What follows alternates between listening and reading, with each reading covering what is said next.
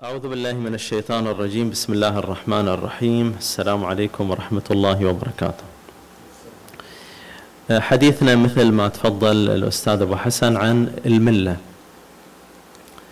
وقبل لا نبدأ في هذا الموضوع محتاجين إلى مقدمتين قصيرتين. المقدمة الأولى إذا شفنا مفهوم أي مفهوم من مفاهيم القرآن الكريم ما هو موجود في الواقع؟ يعني ما له أي انعكاس أي وجود في الواقع.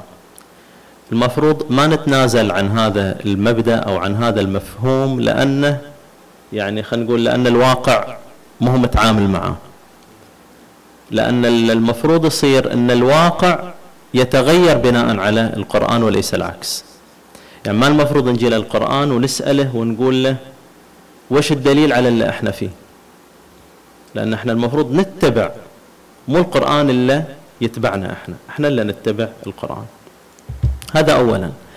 ثانيا في المقدمة أيضا نحط بعض الأسئلة البسيطة جدا عن الدين وعن الملة وعن الإسلام. وش هو الدين؟ الدين هو ما يدان به الإنسان يوم القيامة أمام الله سبحانه وتعالى. يعني في دين لابد الإنسان يوفيه يوم القيامة. يوفيه لله سبحانه وتعالى. إذا وفى هذا الدين من أفعال من عقائد نقول عليه وفى وإبراهيم الذي وفى يعني وفى الدين اللي عليه. وإلا فهو دينه ناقص وإلى حسابه عند الله سبحانه وتعالى. هذا باختصار الدين. الملة مثل ما تفضل الأستاذ أبو حسن هي عبارة عن العقائد والشرائع. طيب إحنا وش اسم ديننا؟ وش اسم ملتنا؟ ديننا الإسلام. طيب ملتنا وش هي؟ ملتنا ملة نبي الله إبراهيم اللي سماها الله سبحانه وتعالى ملة إبراهيم. طيب وش هي الملة؟ الملة هي عقائد هي شرائع جاية من الإملال مثل ما تفضل الأستاذ جاية من الإملال من الكتابة يعني شيء أحد يملل على أحد آخر فيكتتب ما يمليه يصير كتاب. يصير هذا الشيء كتاب. لكن الكلمة اختصت يعني مو كل كتاب يملل مو كل كتاب يملل نسميه ملة. اختصت فقط في العقيدة في الشريعة الربانية. ما تستخدم هذه الكلمة في أي إملاء أي شيء يملى على أحد نسميه ملة لا. فقط اختصت بالدين ويمكن هذا له بعد لغوي يعني المختصين أخبر منا فيه. وطبعا في القرآن الكريم لم يستخدم القرآن ملة ويعطفها على أحد إلا على نبي الله إبراهيم. وهو بالمناسبة الدين ممكن أن ينسب إلى الله ولكن الملة لا تنسب إلى الله. يعني أقول دين الله ملة إبراهيم بهذا الشكل. بعد هذه المقدمة ندخل إلى حديثنا لهذا اليوم إن شاء الله. حديثنا لهذا اليوم إن شاء الله راح يكون تحت ثلاث عناوين.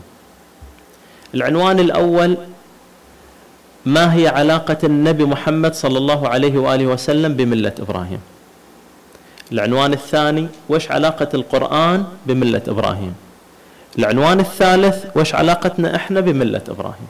علاقة النبي محمد بملة إبراهيم ممكن نحصل على الإجابة في صفحة 281 في آخر الآيات في سورة النحل.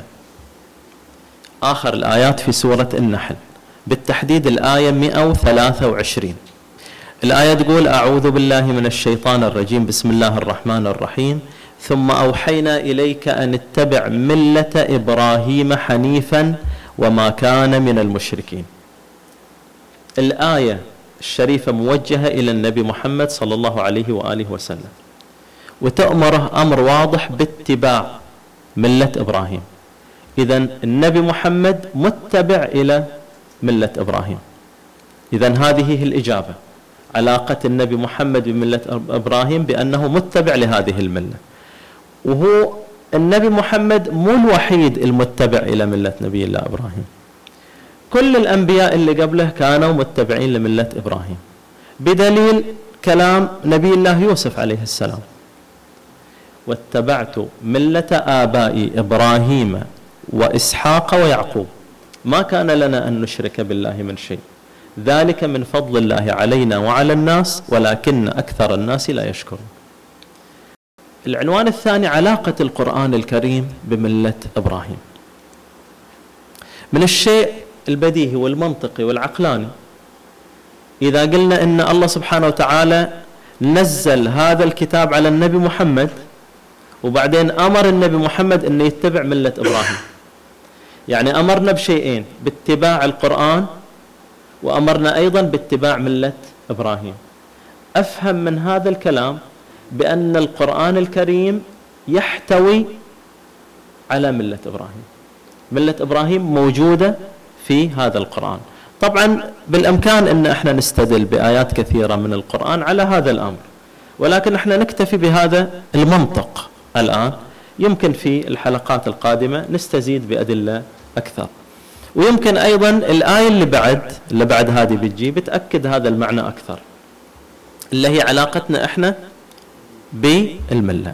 علاقتنا إحنا بالملة. نشوف علاقتنا إحنا بالملة علاقتنا بالملة نشوفها في نهاية سورة الحج. آخر آية في سورة الحج صفحة 341 الآية تقول أعوذ بالله من الشيطان الرجيم. بسم الله الرحمن الرحيم. وجاهدوا في الله حق جهاده هو اجتباكم وما جعل عليكم في الدين من حرج. ملة أبيكم إبراهيم. هو سماكم المسلمين من قبل وفي هذا ليكون الرسول شهيدا عليكم وتكونوا شهداء على الناس فأقيموا الصلاة وآتوا الزكاة واعتصموا بالله هو مولاكم فنعم المولى ونعم النصير. هذه الآية تجاوب على الآن شيئين. علاقتنا إحنا بملة إبراهيم وأيضا علاقة القرآن بملة إبراهيم. أول حاجة هو يقول ما جعل عليكم في الدين من حرج. بعدين قال الدين هو ملة أبيكم إبراهيم. الدين اللي إحنا ناخذه من القرآن الدين اللي هو موجود اللي الله سبحانه وتعالى نزل كشريعة وكعقيدة وكأحكام موجودة في هذا القرآن الآن يقول هو نفسه ملة إبراهيم. هو الدين. فإذا هذا أيضا يجاوب على القسم الأول اللي إحنا تكلمنا فيه. ثانيا علاقتنا إحنا بملة إبراهيم. واضح يقول لنا اتبعوا ملة أبيكم إبراهيم. ولاحظ هذه الأبوة اللي يتكلم عنها. هي أبوة وبنوة مسؤولية. مسؤولية. مسؤولية بمعنى أنه هذه الآية تحمل المسلمين وخصوصا اللي نزل عليهم القرآن مسؤولية فهم الدين. وتعلم ملة إبراهيم والحديث عن ملة إبراهيم. وليس الحديث عن أي شيء آخر. هم أولى الناس بالحديث عن ملة إبراهيم إلا نزل عليهم هذا الكتاب. أولى الناس بالحديث أن أولى الناس بإبراهيم للذين اتبعوه. وهذا الموضوع مهم وله علاقة بالديانات الأخرى أو المسمى بالديانات الأخرى ولا المفروض تكون هي أصلا على ملة إبراهيم. إذا هذه هي الإجابة عندي. في آخر آية في سورة الحج بأن إحنا المفروض على ملة إبراهيم. أصل إلى الخاتمة والملخص.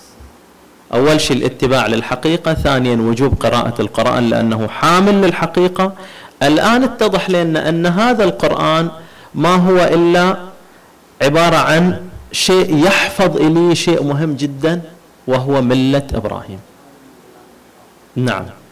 هو أساسا يحفظ ملة إبراهيم. هو مجدد إلى ملة إبراهيم. هو معيد ومجدد إلى ملة إبراهيم. فإحنا لما نقول الآن يجب أن نتبع الحقيقة ويجب أن نقرأ القرآن نحن نتبع ملة إبراهيم وهذا لابد يكون واضح ومن بداية الأمر. ملخص اللي إحنا أخذناه. اولا أن الأنبياء متبعون لملة إبراهيم وهذا اتضح في الآية 123 من سورة النحل. ثانيا أن القرآن يحوي ملة إبراهيم. ثالثا نحن مأمورون باتباع ملة إبراهيم. أختم حديثي بما يروى عن النبي محمد صلى الله عليه وآله وسلم. يروى في الأثر عن النبي أنه قال أنا دعوة أبي إبراهيم وبشارة عيسى. وهذا إحنا نشوف له مصداق في القرآن الكريم.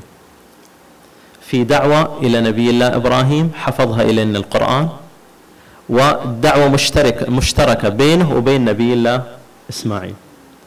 ربنا واجعلنا مسلمين لك ومن ذريتنا أمة مسلمة لك.